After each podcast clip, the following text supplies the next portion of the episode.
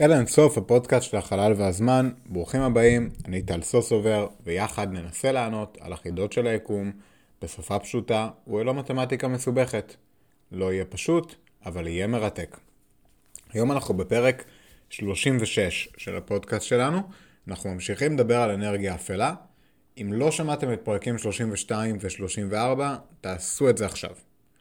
אנחנו לא הולכים היום אפילו לעשות ריקאפ, כי הפרק הזה הולך להיות מטורף לגמרי. אין לנו זמן לזוטות. אני מניח שהתחממתם, אנחנו ישר מתחילים לרוץ. אוקיי, בואו נמשיך. הפרק שלנו היום מתמקד בהתנהגות של האנרגיה האפלה ביקום. זכרו, אנחנו עובדים לפי שיטת הטופ-דאון.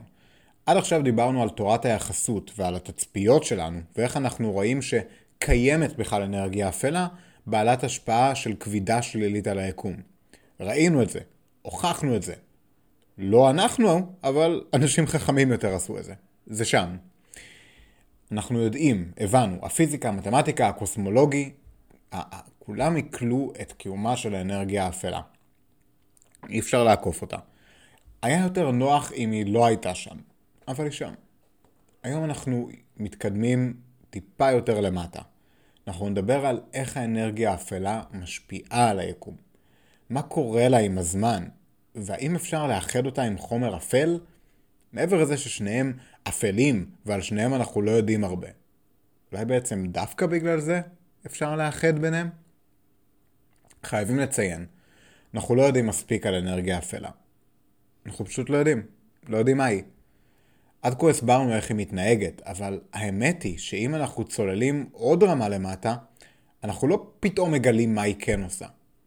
בפרק הזה נדבר על תצפיות חדשות שגורמות לנו לפקפק בכל מה שהנחנו עד כה על אנרגיה אפלה. זה לא אומר שזה נכון בהכרח, אבל זה פותח את הראש. בפרק 38 אנחנו סוגרים את כל סדרת האנרגיה האפלה, טופ דאון במסיבת סיום שתכלול שאלות טיפה יותר גדולות על עתיד היקום, צורת היקום וכן גם על המקום שלנו בו. אנחנו ממשיכים מחלק 6, איחוד בין אנרגיה אפלה וחומר אפל. בתחרות השמות הגרועים לדברים, פיזיקאים מנצחים. הנה משהו אפל ומוזר שאנחנו לא יודעים עליו כלום, בוא נקרא לו אפל. אני לא יודע את מי אני מחכה, אבל אנרגיה אפלה וחומר אפל הם שונים מאוד. הם עושים דברים כמעט מנוגדים. נראה שהמכנה המשותף לשניהם הוא שאנחנו לא מבינים כלום על אף אחד מהם. אבל אם יש אפשרות לאחד ביניהם, זה בטח יקל לנו לזכור מי זה מי ומה כל אחד עושה, אם צריך לזכור רק אחד. דוקטור ג'יימי פנץ מאוקספורד הציע ב-2018 שאנרגיה אפלה וחומר אפל נובעים מאותו מקור. הרעיון הוא שחלקיקים עם אנרגיה שלילית נובעים מתוך עריק שבין החלקיקים. החלקיקים האלו בעלי אנרגיה שלילית, אבל יש להם השפעה על הגלקסיות. איך זה עובד בדיוק? כותרת המאמר שאנחנו בוחנים היום היא A unifying theory of dark energy and dark matter, negative masses and matter creation within a modified lambda CDM. אוקיי, יש פה די הרבה מילים שצריך להסביר. בואו נתחיל. למי שלא שמע את הפרקים על החומר האפל, אנסה לסכם לכם אותם במהירות. ראינו שהגלקסיות מסתובבות מהר מדי. הן מעקמות את האור יותר מדי. יחד עם זאת, כשספרנו את כל מה שפולט מסה בגלקסיות שלנו, ראינו שפשוט אין להן מספיק מסה בשביל להסתובב כל כך מהר ולהקם כל כך הרבה אור. זה מאוד מוזר שחושבים על זה. נראה שיש עוד משהו ששווה בערך פי 5 עד פי 10 פעמים מכל המסה הנראית של הגלקסיות שנמצא בתוך הגלקסיות. אבל מה זה יכול להיות? זה מתנהג כמו חומר, בבית המסה לפחות, ואנחנו לא רואים אותו. הוא אפל, חומר אפל. על אנרגיה אפלה דיברנו לא מעט. היא שונה לחלוטין מחומר אפל. היא מאיצה את התפשטות היקום. האנרגיה האפלה גורמת לזה שנוצר עוד ועוד חלל. יש בו עוד אנרגיה אפלה, מה שמוביל לעוד התפשטות של היקום וכו'. חשוב שנציג פה תמונה מעט שונה לגבי האנרגיה האפלה ממה שדיברנו עד כה. כך היא מוצגת במאמר. האנרגיה האפלה היא אנרגיה, גדולה מאפס, של הריק עצמו. כל אנרגיה כזו אמורה ליצור כוח משיכה פנימה, בגלל אותו E שווה MC בריבוע. זכרו, אנרגיה היא מסה. זה נכון גם לאנרגיה אפלה. אבל אנחנו מקבלים דחיפה כלפי חוץ ולא משיכה כלפי פנים. למה בעצם? דיברנו על זה במשוואות פרידמן בשני הפרקים הקודמים. הנה המייק דרופ. לחלל הריק יש צפיפות של אנרגיה קבועה וחיובית, אבל יש לו גם לחץ. הלחץ הוא שלילי. שני הכוחות פועלים במקביל. שתי השפעות, משיכה כתוצאה מהצפיפות של האנרגיה, ודחייה כתוצאה מהלחץ השלילי שלה. הדחייה חזקה יותר. לכן, בסך הכל יש לנו דחייה. אנחנו קוראים לאנרגיה האפלה לקבוע הקוסמולוגי למדה. למדה חיובית מציינת התפשטות עם תאוצה. במאמר שלו, פנץ חיפש אפקט אנטי-דחייתי שיסביר גם חומר אפל וגם אנרגיה אפלה. השיטה שלו היא מסה שלילית. מסה שלילית, אין לי אנלוגיה בשבילכם. לכל מסה שאנחנו מכירים ביקום, יש מסה, טוב, מסה כלשהי, מסה חיובית. אנחנו מניחים שמסה תמיד חיובית, ובהתאם לכל דבר יש אפקט כבידתי. אנחנו מדברים פה על כבידה ניוטית, לא כבידה יחסותית, ואולי הוא יוסר יותר שכל למי שלמד קצת פיזיקה בחיים שלו. בפיזיקה הקלאסית, הכפלה של שתי מסות, בתוספת עוד קצת מספרים, מובילה למסה המשותפת שלהם. שתי מסות חיוביות תמיד ייתנו לנו כוח משיכה חיובי, בהגדרה. מה יקרה אם ניקח שתי מסות שליליות? גם כן נקבל מסה חיובית, כי הכפלה של שני מספרים שליליים מבטלת את הסימנים שלהם. אבל אם נשים מסה חיובית ומסה שלילית, נקבל מכפלה שלילית, כלומר כוח דחייה. המסה קובעת את הכוח והכיוון של שדה הכבידה. לכן אנחנו מקיפים את השמש. המסה גם קובעת את הדרך בה אובייקטים יגיבו לכוחות. זה החוק השני של ניוטון. התאוצה של אובייקט תלויה במסה שלו ובכוח המופעל עליו. זוהי מסת ההתמד שלו, או inertial mass. בעבור מסת התמד חיובית, הכיוון של התאוצה מקביל לכיוון בו הושקע הכוח. אבל בעבור מסה שלילית, אם נציב את זה במשוואות ניוטון של החוק השני, נראה שהתאוצה היא בכיוון ההפוך לכיוון ממנו הפעלנו את הכוח.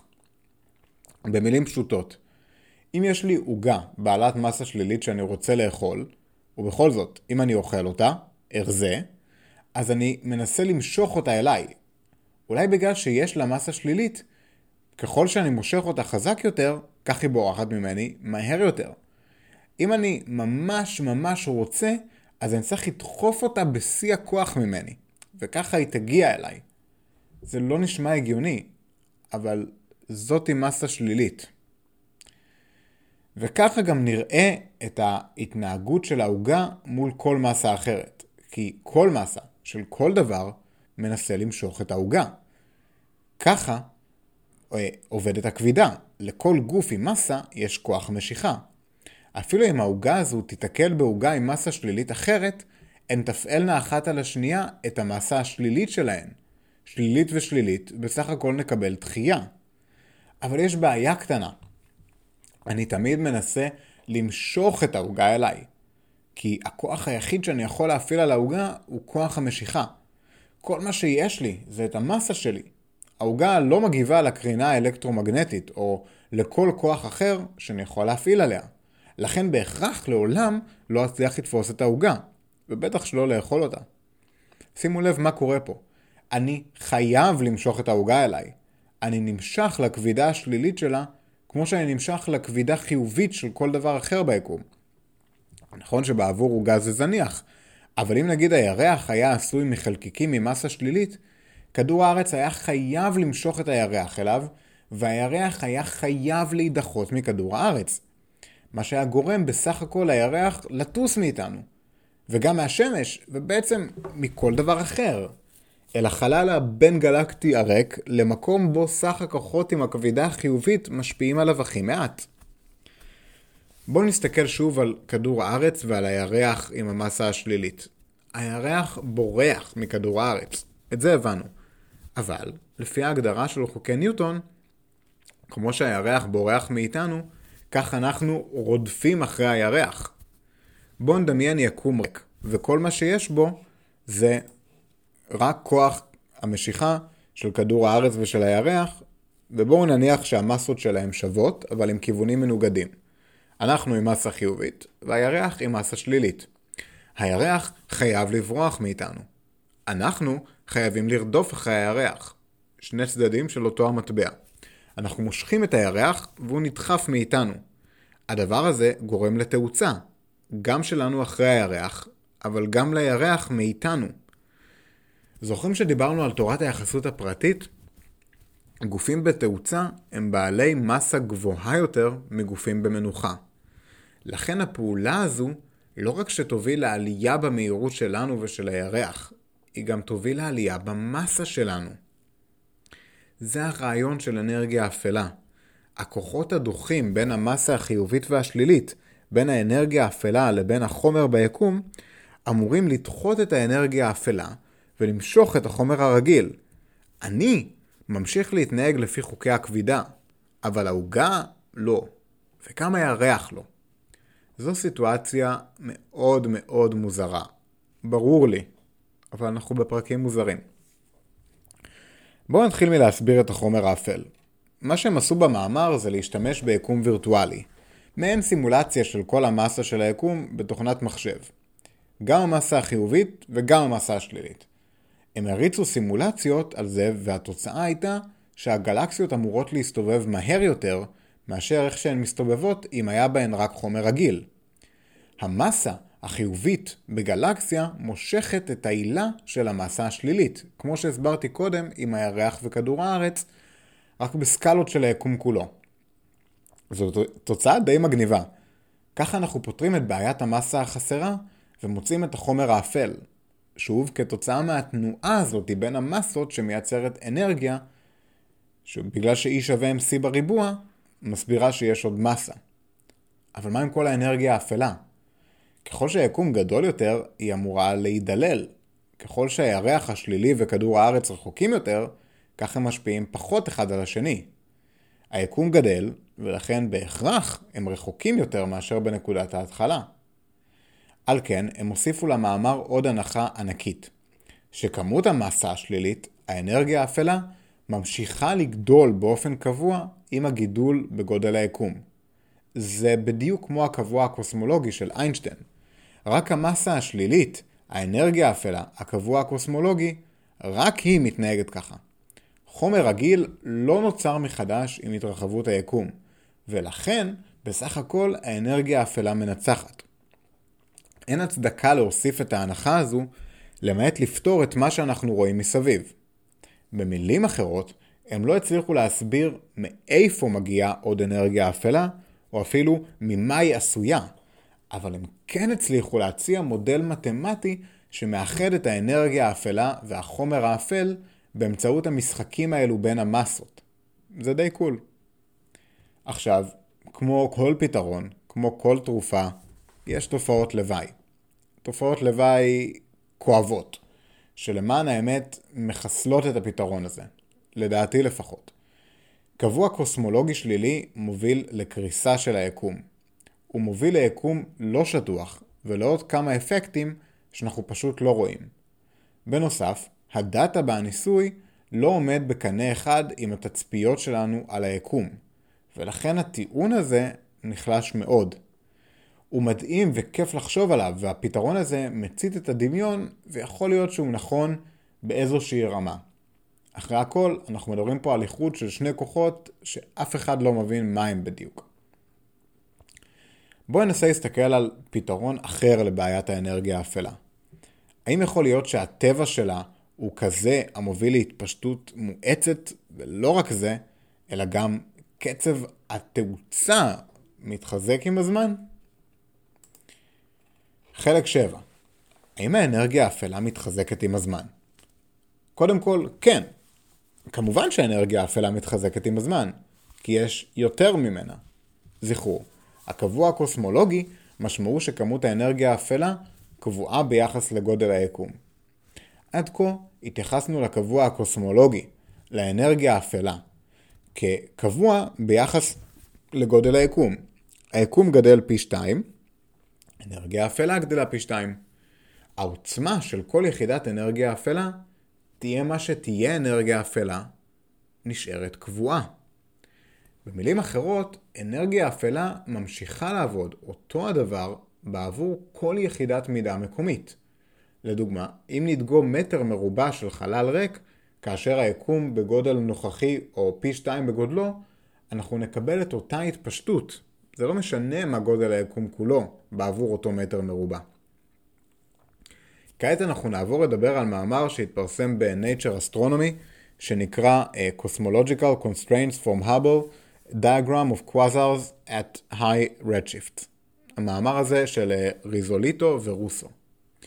המאמר הזה, מה שהוא מציע, זה שהעוצמה של האנרגיה קבועה, שאותו הקבוע הקוסמולוגי הוא לא קבוע בכלל, אלא שהעוצמה של הקבוע הקוסמולוגי מתחזקת עם הזמן. אם זה נכון, אולי העתיד של היקום שגוי, אולי הוא הרבה יותר אפל, מפחיד וקרוב.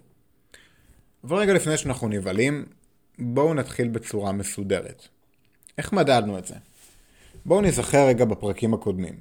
ב-1998 גילו את האנרגיה האפלה באמצעות הסתכלות על סופרנובות מסוג 1A.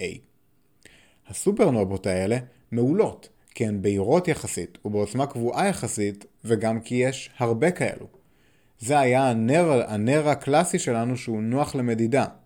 ואכן, כך מדדו, וגילו את האצת היקום. מה שלא אמרתי לכם בפרקים הקודמים, הוא שיש לנו כמה בעיות עם המדידות האלו. הנרות הסטנדרטיים האלו הם אומנם סטנדרטיים, אבל הנקודה הרחוקה ביותר שראינו נעה אלינו ממקום שנמצא בערך ב-75% המרחק מאיתנו לסוף היקום הנראה. זה נראה רחוק, ותאמינו לי, זה רחוק, אבל זה לא כל כך רחוק ביחס ליקום. העניין הוא שהסופרנובות האלו לא כל כך בהירות במרחק הגדול מ-75% לסוף היקום, ולכן אנחנו לא יכולים למדוד אותן. ויש עוד בעיה. בכל הטווח של ה-50% הרחוקים של היקום, אנחנו יכולים למדוד רק מעט סופרנובות. זה פשוט רחוק מאוד. זה לא מספיק בשביל להגיד המון דברים חכמים על קצב ההתפשטות של היקום בתקופות ההן ובאזורים ההם. האמת היא שכמעט כל המדידות של האנרגיה האפלה בוצעו סביב ה-50% של היקום הקרוב אלינו. זה עדיין המון יקום, אבל יש כאן מגבלה, רק 50%. אנחנו מגבילים את המדידה שלנו לגלקסיות שנמצאות באזור ה-50% האחרונים בזמן היקום. כלומר, באזור ה-7.5 מיליארד שנים האחרונות. ריזוליטה ורוסו ניסו למצוא נר סטנדרטי חדש, נר בהיר יותר, שאפשר יהיה לראות גם מרחוק. כאן עלה על הבמה הקואזר. קואזר הוא אחד הדברים הכי מטורפים ביקום, ונקדיש להם פרק משלהם בהמשך. מדובר על חורים שחורים עצומים. חורים שחורים המקבילים בגודלם לחורים שחורים על מסיבים במרכזי גלקסיות. החורים השחורים האלו נמצאים כרגע בשלב אקטיבי של אכילה, של דיסקת הספיחה שסביבם. התהליך הזה מייצר המון אנרגיה. אין לי סופרלטיבים אפילו לכמה הרבה אנרגיה. בוא נגיד את זה ככה. אלו העצמים השניים בבהירותם ביקום אחרי המפץ הגדול עצמו. עד כדי כך. לכן, אנחנו רואים אותם גם מהקצה השני של היקום, מהגלקסיות הרחוקות ביותר מאיתנו. הם מאוד בהירים, אבל יש בעיה איתם. נראה שהם לא הנרות הסטנדרטיים האולטימטיביים בכלל. יש להם טווח רחב של בהירות, שתלוי בגודל של החור השחור ובכמות החומר שסביבו. לכן, קשה לדעת האם אנחנו רואים קואזר חלש קרוב יחסית או קואזר חזק רחוק יחסית. זה נראה דומה מאוד. מסתבר שיש להם משהו מיוחד. הקואזרים פולטים פולסים של קרינת רנטגן או אקס-ריי, שהיא מעין עילה או קורונה סביב הכתבים של הקואזר. מסתבר שאפשר להסתכל על הבהירות של קרינת הרנטגן בצורה הבאה. כאשר פוטונים של אור אולטרה סגול עוזבים את דיסקת הספיחה של הקואזר, הם נתקלים באלקטרונים עוצמתיים במיוחד שנפלטו מהדיסק גם כן. המפגש הזה מייצר המון אנרגיה, וכך עולים באנרגיה שלהם מאולטרה סגול לרנטגן. התהליך הזה נקרא Compton Up Scattering, והוא מעניין שלעצמו, אבל אנחנו מתעניינים בו היום כי הוא גורם לכל הקואזרים לבהוק בקרינת רנטגן כתוצאה מהאפקט הזה. ככל שהקואזר יותר עוצמתי, כך הוא מייצר יותר קרינת רנטגן. אז איך זה עוזר לנו בדיוק? מסתבר שיש יחס מסוים בין כמות הרנטגן שיוצאת מהקורונה לעומת קרינת האולטרה סגול. היחס ביניהם תלוי בבהירות האמיתית של הקואזר. מסתבר שאפשר למדוד את זה. ואז אנחנו יכולים להבין את הבהירות האמיתית של הקואזר. יש כאן סטייה מסוימת, אבל אפשר לשטח אותה עם מדגם גדול מספיק. והיקום כל כך גדול שיש לנו המון קואזרים. הרבה מאוד. הרבה יותר מסופרנובות. המחקר שלהם כלל מעל 1,600 קואזרים. הם מדדו את הקרינה שלהם. הם הוסיפו עוד כמה מדדים מתוחכמים יותר, וכן מדדו את הקרינה מכמה טלסקופים שונים. המאמר שלהם בחן קואזרים שהרחוק ביותר מגיע למרחק של כ-90% מגודל היקום. זה כבר די רציני. התוצאות של המאמר שלהם מסוכמות למשהו שנקרא דיאגרמת הבל. הוא מראה את המרחק שלנו מהקואזר כפי שהם מדדו ביחס האולטרה סגול לרנטגן בציר ה-Y, לעומת ההסחה לאדום של אותו קואזר בציר ה-X. זכרו, הסחה לאדום בוחנת כמה אור מהקואזר נמתח שהוא הגיע אלינו במהלך המסע הארוך והמתי שלו ביקום. השילוב הזה מראה לנו את התרחבות היקום. הם הציגו את הפיזור של הקואזרים על פני הגרף. התוצאה הכללית לא מפתיעה. קצב ההתפשטות של היקום מאיץ. הם הציגו את קו המגמה הכללי לקצב ההתפשטות של היקום, והשוו אותו לזה המתקבל אם מניחים שהקבוע הקוסמולוגי קבוע. התוצאה, קואזרים רחוקים יותר מוסכים לאדום יותר ממה שהיינו מצפים לפי המודל של האנרגיה האפלה. נראה שהאנרגיה האפלה לא קבועה. לא קבועה באופן המעריכי שלה, אלא שהיא מתחזקת ככל שהיקום גדל. יש פה בעיה הרבה יותר יסודית. התוצאות של המאמר הראו שהאנרגיה האפלה התחזקה עם הזמן, אבל היא קצת מעבר למינוס 1 בערכה. זה אומר שהקבוע הקוסמולוגי הוא ממש כמעט קבוע. הוא רק טיפה חזק יותר מקבוע. זה נשמע מוזר. זה מוזר כי נשמע שיש תכונה מסוימת לוואקום שגורמת לו להכפיל את עצמו בקצב קבוע ולשמור על הכוח שלו לעומת גודל היקום. זה שיהיה לו כוח קבוע פלוס ממש מעט, זה כמובן אפשרי, אבל זה נשמע מוזר. אבל אם זה נכון, מה זה אומר? אם האנרגיה האפלה מתחזקת, היא תגרום ליקום להתרחב באלימות הולכת ועולה, בקצב הולך ומתגבר. מפחיד. יש כמה בעיות עם זה. קודם כל, אם האנרגיה האפלה באמת השתנתה בעבר, אין שום סיבה להניח שהיא תמשיך להשתנות בעתיד באותו הכיוון. זכרו, אין לנו מושג מה גרם לאנרגיה האפלה להאיץ את קצב הפעילות שלה. אנחנו אפילו לא בטוחים שזה נכון. אין לנו מושג מהי אנרגיה האפלה בכלל. אז בטח קשה לבנות תחזיות לעתיד על סמך זה. אבל בואו נניח שהאנרגיה האפלה תמשיך להגדיל את כוחה. כמו שהראו במאמר. מה אם הקבוע הקוסמולוגי לא קבוע? מה אם קצב ההאצה של היקום מאיץ? כל עוד קצב ההאצה נשאר כמו שהוא, אנחנו נשאר בשביל החלב לנצח. האנרגיה האפלה מאוד משמעותית במרחקים של מיליוני שנות אור, ובשטחים של כמה מיליוני שנות אור מרובעים, אבל בטווח הפעילות של הגלקסיה שלנו, לאנרגיה האפלה אין המון השפעה. אם האנרגיה האפלה תשמור על קצב התאוצה שלה, כלומר תכפיל את עצמה עם כל הכפלה בגודל היקום, אנחנו נשאר בשביל החלב שלנו לנצח. נראה את כל הגלקסיות האחרות מתרחקות מאיתנו, עד שבשלב מסוים לא נראה אותן בכלל. ניכנס לתקופה של כמה טריליוני טריליוני טריליוני טריליוני שנים של המתנה למוות של היקום. זה התרחיש הסביר והמקובל היום לסוף היקום. אבל יש עוד תרחיש, The Big Rip.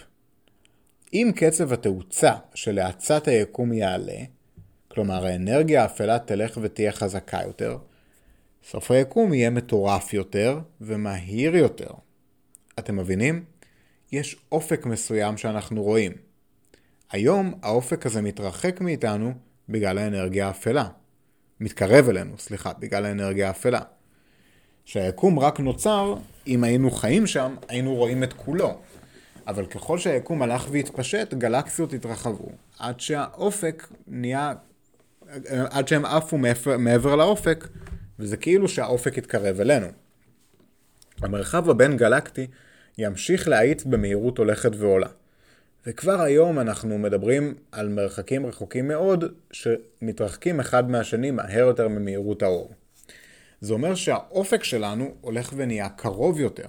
היקום עצמו נמתח. אם קצב התאוצה ימשיך לגדול, נגיע למצב בו החלל בין הכוכבים מתחיל להתרחב בתוך הגלקסיות.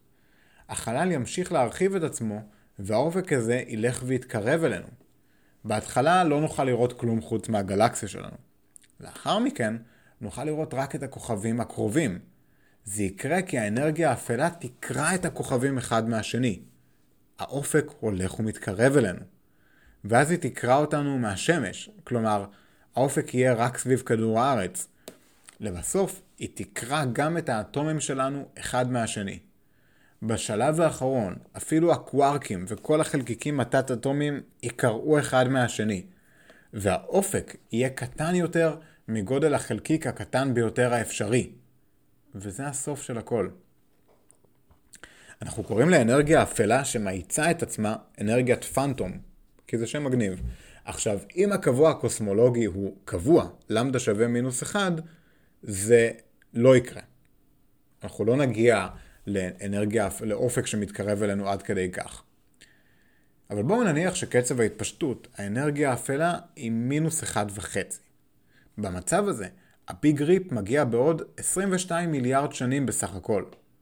את הרעיון הזה הציע הפיזיקאי רוברט קולדוול במאמר שלו Phantom Menace. התרחיש הזה מוזר. זכרו, אנחנו מדברים על קצב האצה מואץ. וזה אומר שרוב הבלגן קורה ממש לקראת הסוף. בהתחלה, כמה מיליארדי שנים קרובות, לא נשים לב לכלום. אבל ב-60 מיליון השנים האחרונות, כלום במונחים של היקום, מתחיל האקשן. בשלב הזה, שביל החלב מתחיל להיקרע. ונראה את כל מבנה הכוכבים מתרחקים מאיתנו ונעלמים. בחודש האחרון של היקום, מערכת השמש תתחיל להיקרע. ב-30 הדקות האחרונות כדור הארץ יקרה מהשמש. ב-10 בחזקת מינוס 19 שניות האחרונות, ביום האחרון, כל הכימיה, כל המולקולות, הכל יקרה. כל האטומים יקרו, וכל החלקיקים התת-אטומים יקראו לחתיכות הקטנות ביותר האפשריות. זהו, יש לנו רק חלקיקים תת-אטומים המופרדים באין סוף חלל ביניהם. אבל אפשר להירגע. זה כנראה לא יקרה. אנרגיה אפלה קרובה מאוד מאוד למינוס 1. האמת היא שיש לנו מדידות של מינוס 1.028 פלוס מינוס 0.032. במצב הקיצוני ביותר של המדידות היום, יהיה לנו לפחות עוד 75 מיליארד שנים. אבל כמו שאמרתי לכם קודם, קשה לי להאמין שזה כזה צירוף מקרים שהקבוע הקוסמולוגי כל כך קרוב למינוס 1 והוא לא מינוס 1. הרבה יותר הגיוני להניח שיש אנרגיה מסוימת לוואקום לפי נפח, מאשר להניח שמסיבה כלשהי האנרגיה הזאת היא עולה. בנוסף יש כאן הפרה של חוק שימור האנרגיה בצורה חמורה. זה לא האנרגיה של הבלון שנכנסת ואז לוחצת. יש מודלים מתמטיים שמראים שאפשר להשתמש באנרגיה האפלה הזאת למסע בזמן או להפעיל מכונה שלעולם לא תעצור. זה נשמע לא הגיוני במיוחד בכלל. אבל יודעים מה? היקום הפתיע אותנו כבר בעבר עם הטירוף שלו. אין שום היגיון ושום סיבה שהיקום בעוד מיליארדי שנים יתנהג לפי ההיגיון שלנו. יש פה גם אפשרות לאופטימיות, גם בתרחיש הנוראי הזה. אני לא מת עליה, כי נשמע שהיא קצת נחמדה מדי לאוזניים שלנו. נשמע כאילו היא הונדסה כדי להישמע לנו טובה ונעימה. אבל מה אכפת לנו לדבר על תרחיש אופטימי למשהו היפותטי שאולי יקרה ואולי לא בעוד כמה עשרות מיליארדי שנים? תראו, אני מדבר על זה שכאשר מנסים לקרוע שני קוארקים, חלקיקים תת-אטומיים ומרכיבים את הפרוטונים והניוטרונים, נוצרים קוארקים חדשים. אי אפשר למצוא קוארק בודד. לפי המתמטיקה ולפי כל מה שאנחנו יודעים, לא משנה כמה אנרגיה נשקיע בלהפריד שני קוארקים, התוצאה תהיה עוד קוארקים חדשים. אם אנחנו תופסים את שניהם ומושכים נורא חזק, אנחנו לא נפריד ביניהם, אלא בסוף כל האנרגיה שלנו תלך להיווצרות של עוד קוארקים. האם יכול להיות שבאנרגיה האפלה, בטריליונית השנייה האחרונה, תנסה לקרוא את כל זוגות הקוארקים המפוזרים כעת, במרחק שאפשר לקרוא לו אינסופי מבלי להתבייש, אחד מהשני, וכאשר היא תנסה לקרוא אותם, היא תגרום להיווצרות של עוד ועוד קוארקים. ככל שהיא תהיה יותר חזקה, והיא מתחזקת באופן אקספוננציאלי, כך היא תיצור מכל קוארק עוד ועוד קוארקים. יש פה בריאה של אינסוף חומר מתוך חלקיק תת-אטומי אחד. זה נראה דומה מאוד למפץ הגדול. יכול להיות שהעתיד של היקום הוא להגיע למצב כל החלקיקים שלו רחוקים מאוד אחד מהשני, ואז מכל החומר הזה המפוזר באין סוף נקודות שונות ביקום, נוצרים אין סוף מפצים גדולים חדשים ואין סוף יקומים חדשים, שבזמנם גם הם יקרו. אין לנו מושג, אבל זאת היא אפשרות אפליפטינג משהו לגבי עתיד היקום. עכשיו, אפילו אם האנרגיה האפלה תמשיך לעבוד ותמשיך להאיץ את קצב היקום, היקום עדיין יתפשט לנצח. אנחנו לא צריכים האצה באנרגיה האפלה בשביל זה. אבל יכול להיות שהיא תתחיל למשוך את כל היקום בקצב מואץ פנימה דווקא. מי יודע? כנראה שלא נדע. אוקיי חברים, בואו נסכם את הפרק. היום המשכנו את המסע שלנו סביב אנרגיה אפלה. יצאנו מנקודת המוצא. אין לנו מושג מה זה אנרגיה אפלה. אבל מכאן הסתכלנו על שני מאמרים שהציגו שתי נקודות עיקריות. הנקודה הראשונה שראינו במאמר הראשון שדיברנו עליו הוא שאפשר לאחד בצורה מסוימת בין אנרגיה אפלה לחומר אפל בצורה שהיא די אלגנטית. אנחנו מסבירים את ההיווצרות של החומר האפל המסה הנוצרת כתוצאה מהפרשי המסות או משחק בין המסה החיובית למסה השלילית. המאמר השני הוא שיש ראיות לכך שאנרגיה אפלה לא רק מאיצה את קצב ההתפשטות של היקום, אלא גם שהיא נהיית חזקה יותר באופן מעריכי. זה אומר שאנחנו יכולים להגיע לביג ריפ, הקריאה הגדולה, עד למצב שבו החלקיקים ביקום רחוקים אחד מהשני במרחק אינסופי, והאופק של כל חלקיק ביקום קטן יותר מגודל אטום. זה יהיה הסוף, אבל לא בטוח, כי יכול להיות שבקרב האחרון, ברגע האחרון, בקרב הזה, בין האנרגיה לחומר, האנרגיה תנסה לקרוע את הקוארקים עצמם, והיא לא תצליח, כי הקריאה הזו רק תייצר עוד ועוד קוארקים. הקרב הזה יימשך עד שייווצר אינסוף חומר, ונקבל עוד אינסוף מפצים גדולים, באינסוף מקומות ביקום, שהולכים וגדלים בקצב מעריכי, ובוראים מחדש את הכל. זה נשמע מדהים, אבל אין סיבה להניח שזה מה שיקרה. באותה מידה האנרגיה האפלה יכולה גם לעצור, להאיץ, או להתחיל לעבוד הפוך. אנחנו לא יודעים מהי האנרגיה האפלה. בפרק הבא והאחרון בסדרה שלנו על האנרגיה האפלה, אנחנו הולכים לבחון האם היקום סופי, והאם במקרה אנחנו חיים בתקופה מיוחדת, אפילו הרבה יותר ממה שנראה לנו. תודה רבה לכם על ההקשבה, אנחנו מסיימים פרק 3 מתוך 4 על אנרגיה אפלה, כל הכבוד לכם שאתם מחזיקים מעמד בפרקים האלה. אתם מוזמנים לשמוע את הפרקים הקודמים 32 ו-34, אתם מוזמנים לבקר אותנו בעמוד הפייסבוק, אתם מוזמנים לשלוח לי אימיילים עם תגובות על הפרקים שלכם. נשמח אם תוכלו לדרג את הפודקאסט בדירוג גבוה באפל פודקאסט, וכן לשתף את הפודקאסט עם חברים, משפחה, אנשים אפלים, אנרגיות אפלות, חומר אפל, עוגה אפלה וירח אפל. ושוב, עד הפעם הבאה, ותודה רבה לכם על ההקשבה. שלכם, טל.